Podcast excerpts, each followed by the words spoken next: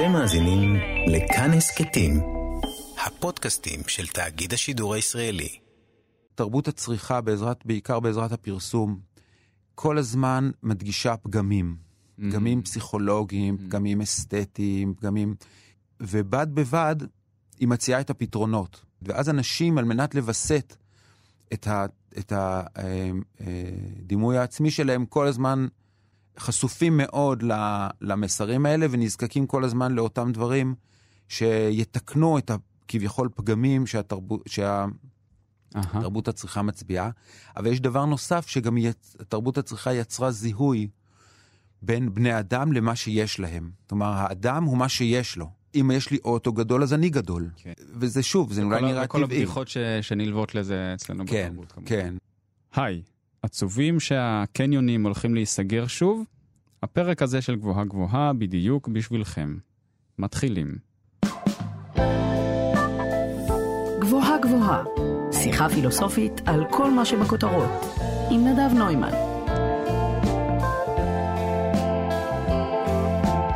שוב נחצה הרף שהציבה הממשלה להטלת מגבלות חדשות, ואנחנו כנראה ניאלץ להיפרד לשלום מהקניונים. אחרי שהיו סגורים חודשים ארוכים, הפתיחה של הקניונים הפיחה רוח חדשה בעם ישראל. התורים הארוכים והראיונות במהדורות החדשות עם אנשים שהגיעו להסתובב בקניון וסיפרו כמה הם חיכו עד שיוכלו שוב לצאת ולקנות, היו עדות מדהימה לחשיבות של החוויה הזו בקרב ישראלים ובכלל. הקנייה כבילוי, כצורך ממש. עכשיו, כשהקניונים צפויים שוב להיסגר, אנשים רבים מרגישים שלוקחים להם ממש חתיכה מהחיים. אבל למה?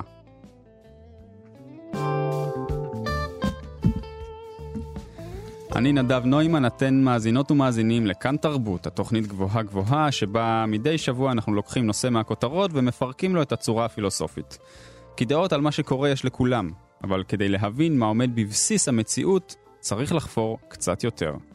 והפעם נדבר על הקשר העמוק שלנו עם הקניון, עם מותגים, עם הצריכה כצורך ממש, וננסה להבין מאיפה נובע הרגש החזק הזה שאנחנו מרגישים כלפי הדברים האלה. בשביל זה יושב איתי באולפן דוקטור עודד גולדברג, עובד סוציאלי, פסיכותרפיסט וחוקר תרבות, שהוציא לאחרונה את הספר מפרויד עד איין ראנד, פרקים בתולדות רגש האשמה בעידן הקפיטליסטי, שחוקר בצורה מעניינת מאוד את האופן שבו הצריכה הוחדרה לחיינו. שלום עודד. אהלן. אז אה, אולי נתחיל את, ה, את השיחה המורכבת שלנו עם שאלה פשוטה במרכאות, כן? מה תפקיד הצריכה בחיינו בעצם? איזה, איזה צרכים היא ממלאת? אה, אוקיי, באמת שאלה מורכבת עם תשובות, אה, עם תשובות שונות שניתנו לעניין הזה. אולי נתחיל בזה שהצריכה היא לא פרקטיקה טבעית, בניגוד לאולי מה שאנחנו חושבים, שתמיד אנשים רוצים שיהיה להם, למה לא? נכון. ואנחנו- מלמדים אותנו שזה משהו שהוא הכי טבעי, שאני רוצה שיהיה לי עוד ועוד. כן. אה, אבל אם מסתכלים היסטורית, אז רואים שזה לא, לא כך. גם היסטורית, גם השוואה בין תרבותית, שהרצון הזה שיהיה לי עוד ועוד דברים, אינו רצון טבעי, אלא הוא רצון שהתרבות אה, מייצרת. באופן טבעי, היא, היא, התרבות, זו דרכה של התרבות, כמו שרולנד בארט אומר, לתבען אה, את מה שהיא אה, דורשת מהאדם. היא, לא רק בתחום הזה, התרבות רוצה מאיתנו דברים, והיא נותנת לנו תחושה כאילו... כאילו זה אנחנו כאילו אלה זה, ש- זה טבעי, שרוצים. זה. הטבע, זה טבע האדם. אז קודם כל צריך להגיד שטבע האדם אינו, הוא לא לצרוך, אלא, או לא לצרוך עוד ועוד באופן שאנחנו מכירים אותו היום.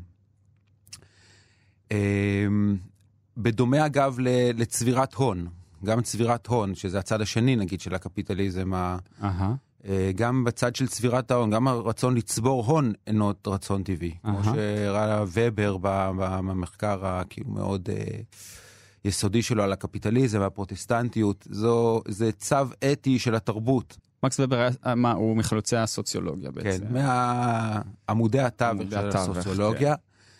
אה, והוא, המחקר הגדול שלו עסק במקורות הדתיים, ה- אפשר לה, לא אידיאולוגיים, כי הוא לא משתמש בה, אבל במקורות הדתיים מהמם. של, של הקפיטליזם, מה שנקרא הקפיטליזם המוקדם. הטענה שלו הייתה שלא די בתהליכים כלכליים כדי לייצר קפיטליזם. צריכה להיות איזה, צריך להיות איזה תהליכים תרבותיים, אה, תודעתיים, מהמם. על מנת שתצמח אה, כלכלה קפיטליסטית ויצמח הדמות הקפיטליסטית של היזם, והוא מצא את השורשים של, ה, אה, של הדמות הזו ב- בתפיסת עולם הפרוטסטנטית והקלווניסטית.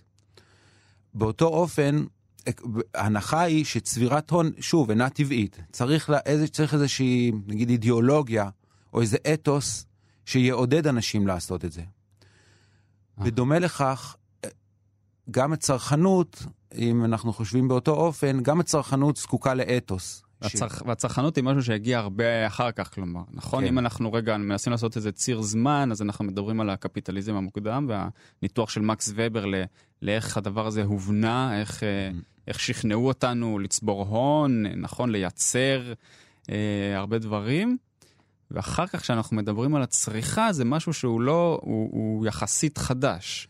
כן, השאלה מתי התחילה תרבות הצריכה היא שאלה שיש עליה מחלוקות בין ההיסטוריונים. יש כאלה שמקדימים למאה ה-17, ה-18, אבל אין ספק שבמאה ה-20 כן, העניין... הצריכה המסיבית. אה, כן, העניין הזה קיבל בוסט אה, רציני החל מסוף המאה ה-19 ותחילת המאה ה-20, והסיבה היא כנראה אה, בגלל שבצד של הייצור הקפיטליזם כבר לא הייתה לו בעיה. אה, הייצור היה המוני, פסי הייצור, כן, כן, פורד. היה כבר אה, מהפכה של אה, ת- תעשיות, נכון? כן. ופסי ייצור, כבר פס- כל המפעלים כן. הגדולים קמו, ועכשיו השאלה הייתה איך, מה עושים עם בעצם עם כל הסחורות האלה. נכון. עכשיו צריך להגדיל את הביקושים. ההיצע כבר אה, גדל מספיק, עכשיו היה צריך להגדיל את הביקושים. על מנת להגדיל את הביקושים, צריך אה, לייצר תרבות שבה אנשים אה, מאמינים שהם צריכים לצרוך עוד ועוד, מעבר לצרכים הבסיסיים שלהם. מעבר לאוכל, אה, לינה. אה, כן, ביגוד, אה, אפילו נגיד אמצעי תחבורה בסיסיים, דיור. היה צורך לנטוע, אפשר להגיד, באנשים את, כלומר, אתה- אמ, צריך אה, אוכל בסיסי, אבל אתה לא בהכרח צריך את המותג המסוים של האוכל שנמצא בסופרמרקט. זה זה אמ, לא העניין. אתה צריך להגיע ממקום למקום, אבל זה לא אומר שאתה צריך כל שנתיים את הדגם החדש של המכונית שמיוצרת במפעל, וניסו לשכנע אותנו בכל מיני אמצעים שאנחנו כן צריכים. כן, שזה. כן משהו שאנחנו זקוקים לו. אז, באיזה אופנים אה, ניסו לעשות את זה בהתחלה? אה, מה, מה, ה- מה, מה, מה, מה הדרכים שבהן ניסו לשכנע אותנו שאנחנו צריכים את כל הדברים האלה כל הזמן? אמ, זה נעשה באופנים שונים, אבל אולי רגע נ, נ, נ, נלך שנייה בפרספקטיבה טיפה אחרת. כן. למה תפקיד הצריכה היום בתרבות? אני חושב שאפשר לחלק את זה לכמה, נגיד לכמה תפיסות או כמה אה, אספקטים של הדבר הזה. כן. אמ, אני חושב שמה שמאפיין קודם כל את תרבות הצריכה היא שאנשים, אה, זהותם מתגבשת סביב מהמם. צריכה. זה, כלומר- אנחנו, זה ראינו המון ב... אני ראיתי, כל הזמן עקבתי אחרי מהדורות החדשות, כל מה שפתחו את הקניונים, וראינו אנשים שהגיעו לקניון, הרבה אנשים אמרו, זה, הדברים שהם אמרו נשמע שהם באו ממש מדם ליבה, מעצם הזהות שלהם, שנתנו להם לצאת בחזרה לקנות, ומשהו בזהות שלהם השתחרר, הם שוב נהיו עצמם, יכולתי להיות עצמי לחזור לקנות. כן, גם במובן הזה, אני תכף אולי אתייחס גם לזה, אבל גם במובן הזה שעם ירידת כוחם של המוסדות הגדולים, אה, הדת, האידיאולוגיות הגדולות, עכשיו המשימה היא של כל אדם כבר לייצר את הסיפור שלו, את הזהות שלו, את הסגנון שלו. האינדיבידואליזם. את ה... כן, זה קשור לאינדיבידואליזם. כן. עכשיו, יש לכל אחד משימה. אופן שבו אנשים מבנים את הסיפור שלהם, אנחנו מבנים במידה רבה על ידי הדברים שאנחנו צורכים. המוזיקה שאנחנו שומעים, הריהוט שאנחנו בונים, אה, קונים לבית, הבגדים שאנחנו בוחרים ללבוש. כלומר, אם אני לובש מותג כזה, זה, אני מזהה את עצמי כן. ככזה. אם אני קונה רהיט כזה, עכשיו ברור שאני לא אקנה את הרהיט ההוא, כי זה לא אני. זה של החבר'ה ההם. כן, זה שלהם. אז במובן הזה, אנשים, חל, הזהות נבנית במידה רבה בעזרת אה, אה, צריכה של, אה, של אה, סחורו. כן. אה, העניין הוא שקשה לבנות זהות יציבה במצב הזה, כי האופנות כל הזמן משתנות. אה, כלומר, האדם, יש בזה יתרון וחיסרון. מצד אחד, האדם לא, לא מתחייב לזה, לזהות, כמו בעבר, לאיזה זהות שתלך איתו מ, מלידה עד, עד, עד, עד סופו.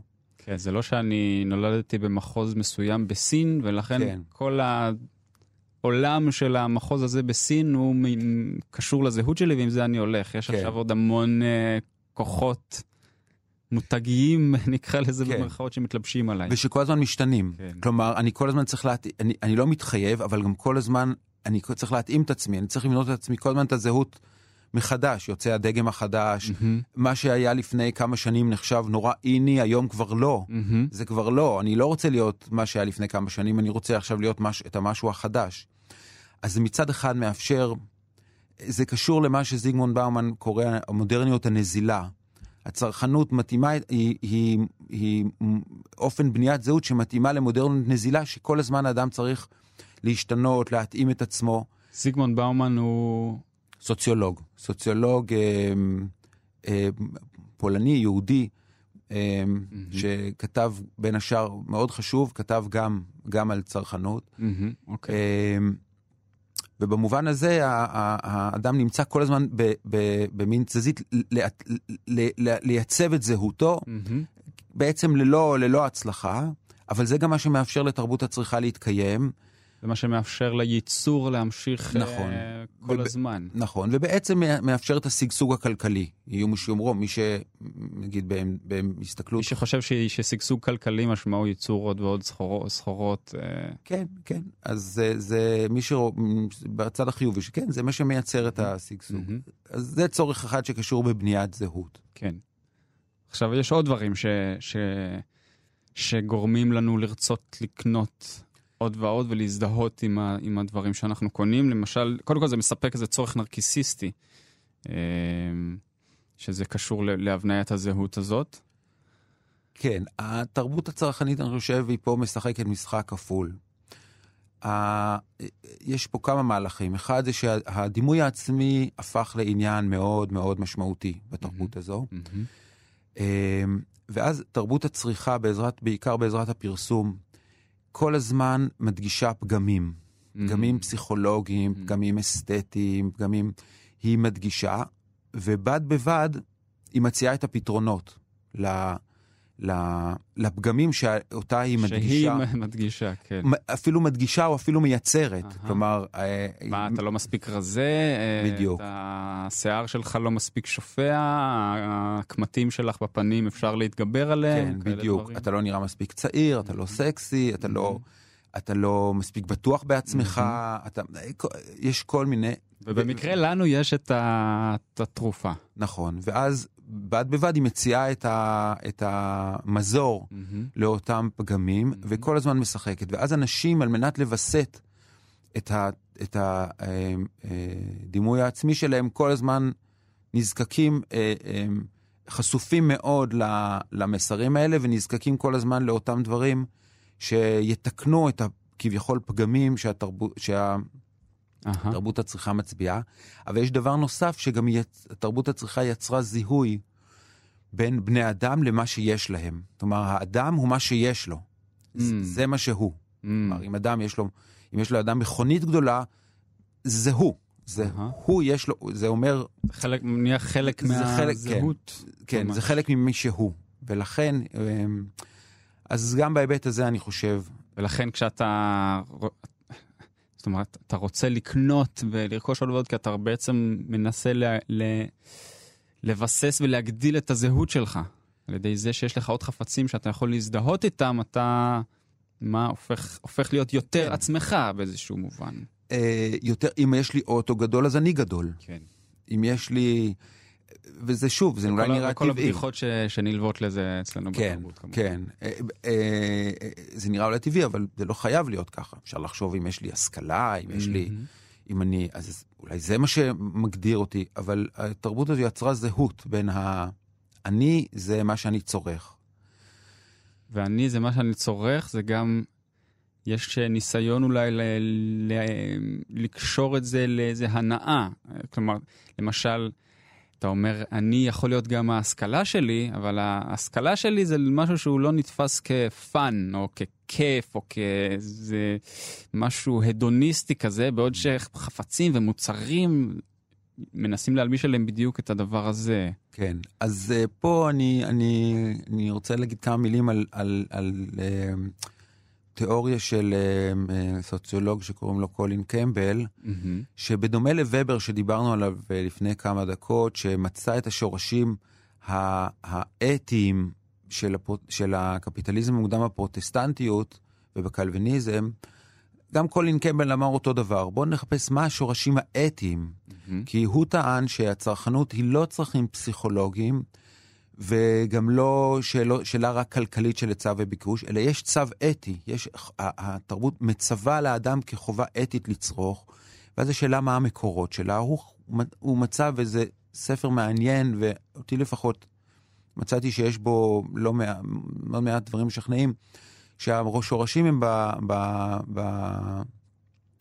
אה, ברומנ, ברומנטיסיזם. Mm-hmm. כלומר, התפיסה הרומנטית... הרומנטית של, ה... של מה, האירופאית הגרמנית. כן, כן, של ה...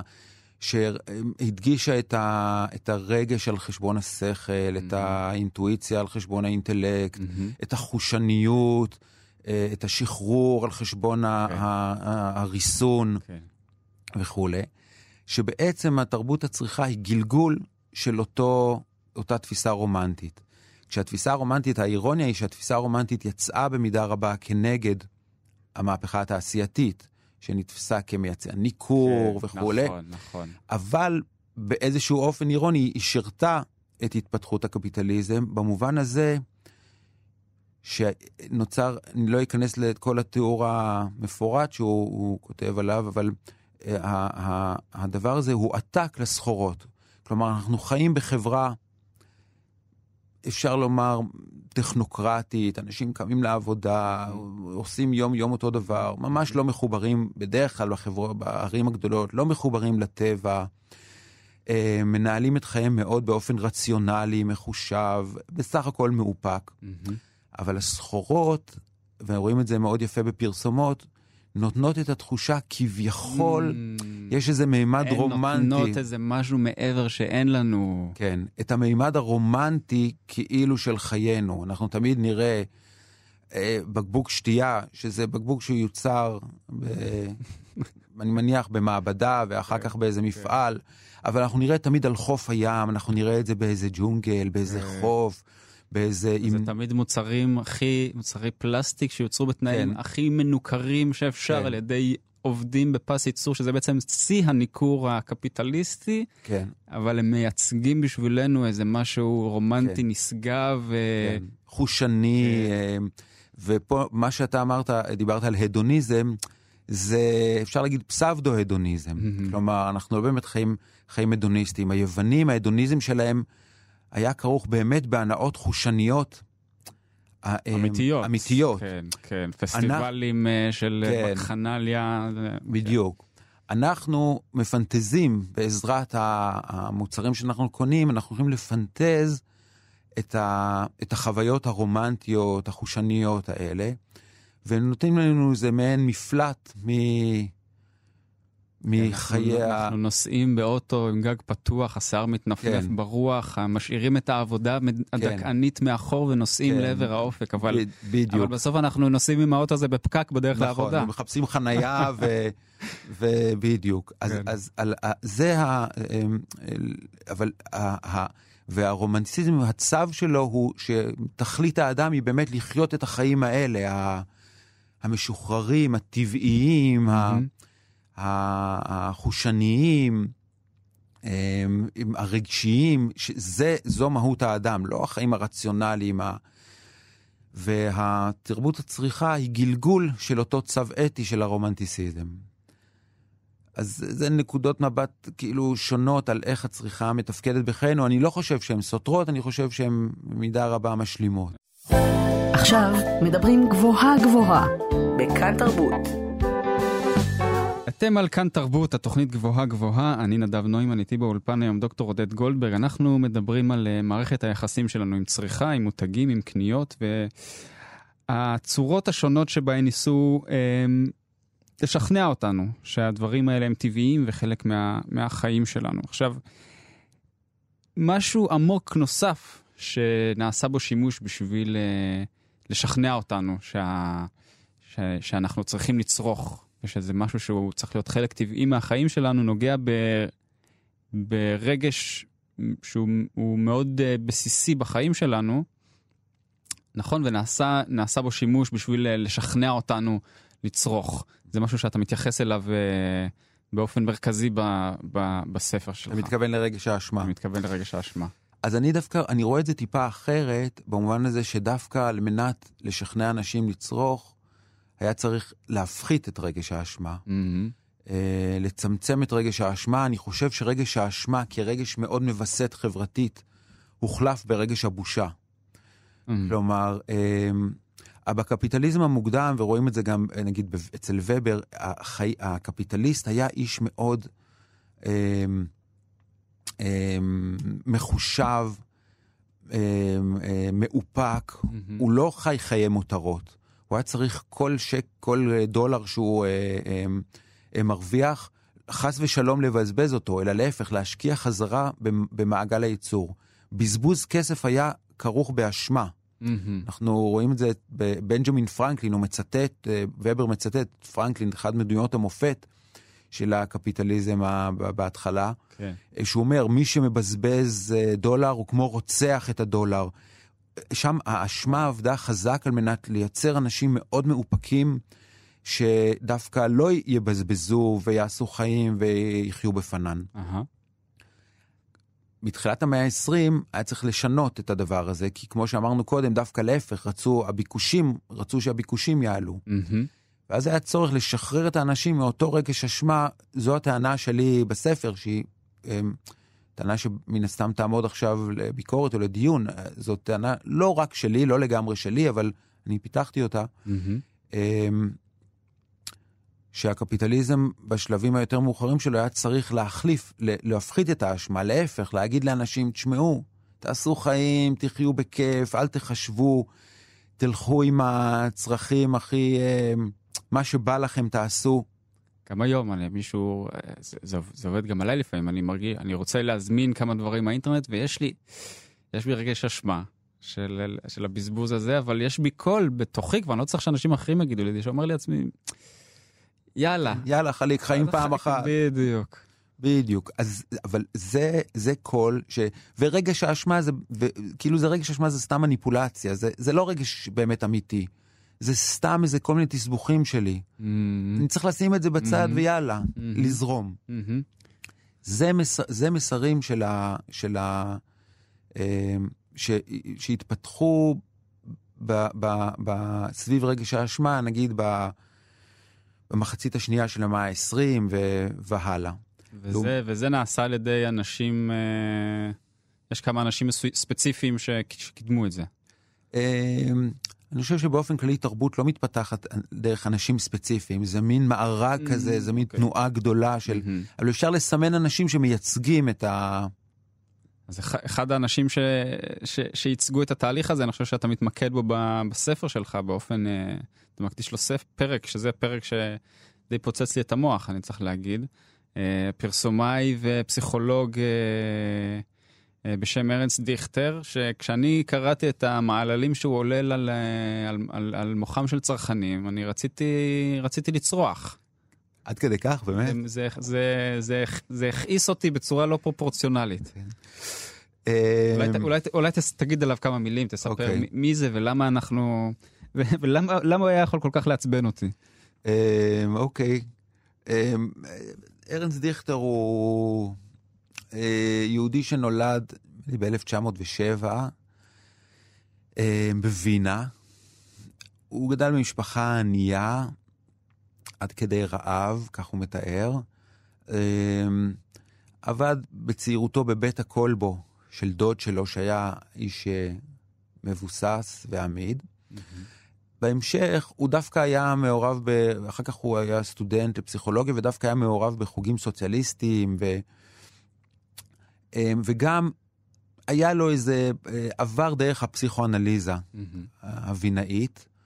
אה, כלומר, הוא מחובר בשורשיו לראשית ה...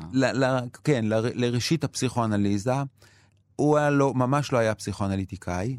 אה, הוא היה, הוא למד פסיכולוגיה, הוא כתב דוקטורט בפסיכולוגיה, ועם עליית הנאציזם הוא, הוא היגר לארצות הברית. מהמם. אה, בארצות הברית הוא כן הציג את עצמו לא כפסיכואנליטיקאי, אבל כמי שבא בא ליישם חשיבה פסיכואנליטית לתוך עולם הפרסום. וצריך לדעת שבשנים האלה, בשנות ה-50, ה-60, הפסיכואנליזה בארצות הברית, בערים הגדולות, הייתה בשיא כוחה. זה היה אה, אופנה, אופנה ענקית, כולם... כן, אה, כן, הפסיכואנליזה הייתה מאוד מאוד פופולרית. אה, זה היה כאילו כמעט אה, לכפור בפסיכואנליזה, או לכפור בקיומו של הלא מודע, או של התסביך האדיפלי, זה בחוגים משכילים, זה היה כאילו, כמו שסוציולוג בין התקופה אומר, זה כמו להגיד שאין חיידקים. זה, זה היה מאוד מאוד, אה, היו תוכניות רדיו על פסיכואנליזה, זה, זה היה משהו שחדר מאוד מאוד אה, עמוק. אז הוא בא עם הטיקט זה, הזה. זה מזכיר לי את ה... אני לא יודע אם זה, אם, זה, אם זה אגדה אורבנית או שזה באמת מה שהיה, אבל שפרויד ויונג מגיעים לארה"ב אה, בהתרגשות, ופרויד אומר, הם לא יודעים מה... כאילו, האמריקאים מתרגשים שאנחנו באים לסבב אה, הופעות כזה, ואומר, קלארק. הם לא יודעים שאנחנו מביאים להם את המגפה בעצם. כן, לא, זה- בשנות ה-60 וה-70 זה באמת, זה, זה מה שקרה. כן, למרות שלפרויד רח... היה לו אה, בוז לאמריקאים ולתרבות האמריקאית. אמ, אבל אמ, אמ, אז הוא בא, הוא בא כאילו עם הטיקט הזה, אני יביא את בשורת הפסיכואנליזה, שהיא הפסיכולוגיה האמיתית, ל, אמ, לתחום הפרסום. כי עד אז הפרסום אה, התבסס בעיקר על, אה, על סקרים. כלומר, שאלו אנשים אה, כך או כך, כן. ו- ו- ועל סמך הסקרים האלה נבנו קמפיינים. אה, דיכטר אמר, לא, אנחנו צריכים לחתור ל- ל- למניעים הלא מודעים של, ה- של הצרכן. ו- ו- לשכנע אותו שהוא צריך דברים בלי שהוא יודע שזה, שהוא צריך... לשכנע אותו, זה היה, לחברות הוא אמר להם, תשמעו, יש לי, מצאתי שיטה איך אני מרחיב את הביקושים באופן כזה שהוא כמעט בלתי, אה, בלי סוף, כי הלא מודע, הצרכים הלא מודעים, הם, הם, אין, להם, אין להם גבול.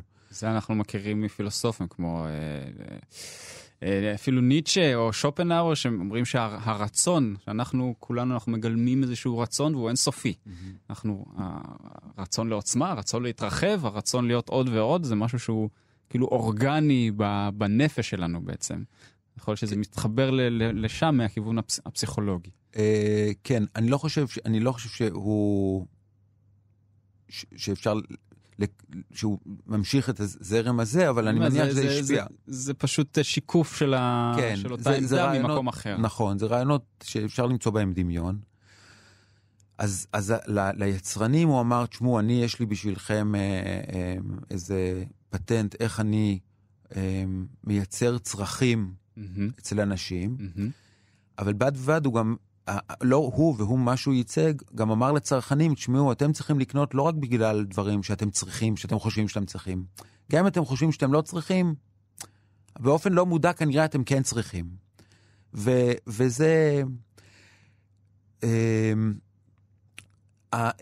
כמה הקמפיינים שלו היו מוצלחים, על זה יש מחלוקת, והיו שחשבו שהוא די שרלטן, אבל הוא מאוד מאוד הצליח. ב- כלומר, חשבו שהוא כן שר, שהוא, שהוא, שרלטן אולי, אבל הוא היה... אבל השיח שלו מאוד מאוד התאים. הוא שינה את שיח הפרסום בעצם, כן, ומאוד השפיע עליו. כן, כך, כך, כך אומרים. הוא, הוא שינה את שיח הפרסום. אחד הדברים שהוא אמר, צריך לשחרר את האמריקאים מהאשמה. זה ה- מהאשמה הפוריטנית, הדתית. צריך, התפקיד העיקרי של הפרסומאי זה לשחרר, לתת לצרכן את האישור, את הרשות, מהמם, לצרוך מהמם, ללא אשמה. מהמם. עכשיו, אם ניקח את אחד הקמפיינים שלו, למשל את גני בוקר, אמ, אמ, פנתה אליו חברה, כרגע אני לא זוכר, אחת החברות כן, הגדולות, כן. אני לא זוכר, אמ, ורצתה שהוא יעשה להם קמפיין לדגני בוקר. אמ, והוא טען שהסיבה שאנשים לא יושבים ואוכלים ארוחת בוקר כזו בסבבה, ו... ארוחת בוקר גדולה, מה שאנחנו היום כן. מכירים כארוחת בוקר אמריקאית. כן, למה אנשים לא עושים את זה? זה בגלל רגש האשמה. הם מרגישים אשמה, הם מרגישים איזה מין הנאה אסורה שאסורה להם. לא יודע, אני נראה לי בגלל שאנשים נורא ממהרים לעבודה, אבל, אבל הוא חשב שזה בגלל... אה, זה. עכשיו, הוא אמר, הוא, הקמפיין שלו נבנה על שני דברים. א', תשתחררו מהאשמה הזאת, תהיו מי שאתם, תלכו עם ה... כאילו עם האמת הפנימית, עם, עם מי שאתם, אל תיתנו... האמת לה... הפנימית שלי לשבת כן. ולאכול מלא סוכר ופחמימות בארוחת הבוקר. בא לכם, תאכלו. זה כאילו, זה כאילו ארוחת הבוקר הפכה לאיזה מין השתחררות מהדכאנות של הצווים התרבותיים שמראים, שאומרים, אה, שהסתפקות במועט וכל זה. מהמם. אתם, כשאתם אוכלים ארוחת בוקר, אתם בעצם, יש בזה אלמנט של שחרור. כן. אה, אה, זה, זה הצד האחד. במובן הזה, כמו שאמרתי, הקמפיינים אה, ניסו להפחית את כל מה שקשור באשמה. אהה. לצד זה, הוא המליץ להם להגיד שמי שאוכל ארוחת בוקר לגברים, זה לא גברי. זה מין כזה, זה, זה, גבר, גבר, מי שגבר, כן. יושב, אוכל ארוחת בוקר כמו שצריך. זה כמו הי- היום יש אה, הרבה מוצרים בסופרמרקט, זה רק הולך וגדל של מוצרים לגברים. יש היום אה, אפילו אה, מעדן חלב כזה, דנונה, או אני לא יודע איזה מותג, או כל מיני פחיות שתייה שהן ממותגות בצבעים אפורים מטאליים, כתוב על אה, פלוס אקסטרה חלבון, כן. שהגבר לא ירגיש אה, בושה שהוא לוקח מוצר שהוא לא בשבילו. בדיוק. אז האשמה אה, הופחתה, אבל, אבל משחקים מאוד על הבושה. מהמם. כלומר, אם אתה אוכל ארוחה, תתבייש כשאתה אוכל ארוחה קטנה, כי אתה, אתה לא ראוי, אתה לא אתה, גבר. אתה לא מספיק גבר. אז יש איזה משחק שבו האשמה הופחתה, שיש לזה אגב גם היבטים, אפשר לראות אותם מאוד בחיוב בהקשרים אחרים. אבל הבושה, אבל הבושה כל הזמן מגרים את, את ש, שאלות שקשורות בדימוי עצמי ושאלות שקשורות בערך עצמי, ומגרים כל הזמן את, את הבושה, והיא הופכת לרגש ה... בעיניי המשמעותי שבעזרתו, שהוא הוא, הוא מווסת חברתית. זה בא מתוך ציניות, או שזה בא מתוך אה, אמונה אמיתית של שחרור? זאת אומרת, הוא חשב שזה באמת ככה נשחרר את האדם, או שזה ציניות גמורה ש, שתפקידה להכניס כסף לחברות? אה, לא יודע להגיד בדיוק, אבל אני נוטה, אני יותר חושב ש... לא יודע אם ציניות גמורה, להכניס כסף לחברות כן, אבל אני חושב שזה בני אנשים ש... שחושבים, אנשים חשבו ועדיין חושבים ש...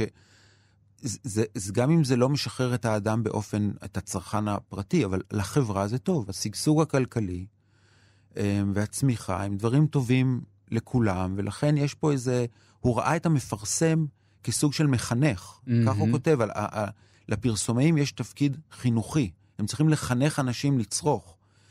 זה קשור גם למלחמה הקרה וה... וההתייצבות כמול הסוציאליזם והקומוניזם, זה להראות שדרך החיים האמריקאית היא דרך החיים מהמם. הטובה והנכונה, אז, מהמם. אז, אז השפע, השפע הסחורות והשפע הכלכלי הוא ראייה לכך. כן. אז זה קשור גם, זה, זה גם חלק מתפיסת העולם הזו. אבל אני חושב שזה באמת, וזה לא תפיסת עולם שאפשר לפתור אותה כל כך בקלות. היא, כלומר, היא תפיסת עולם אמ, שיש לה את היא מורכבת, היא הצידוקים, המ- מגובשת. כן, כן. לה את הצידוקים המוסריים שלה.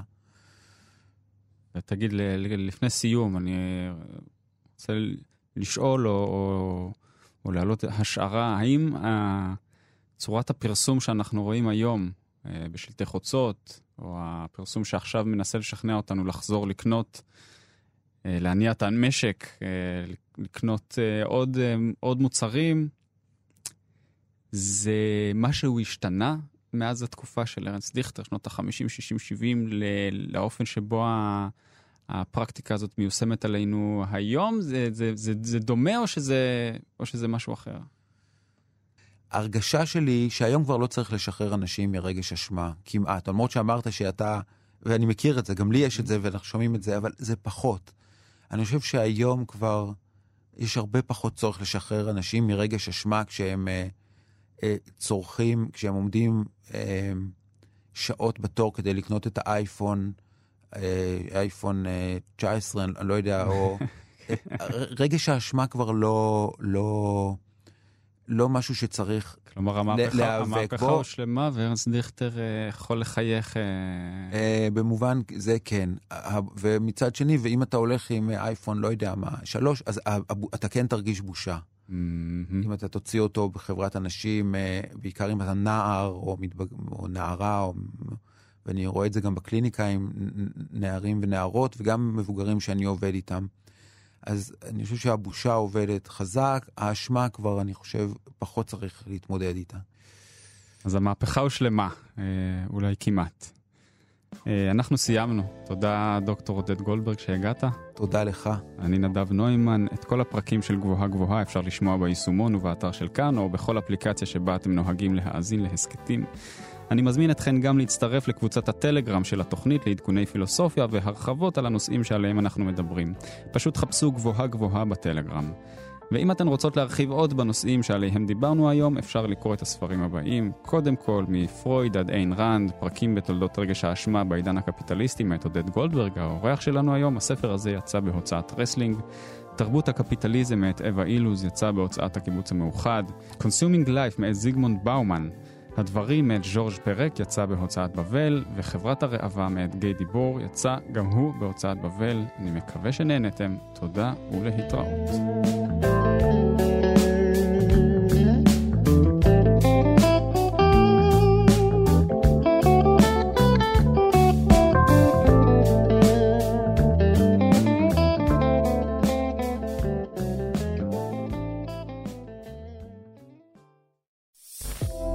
מאזינים לכאן הסכתים, הפודקאסטים של תאגיד השידור הישראלי.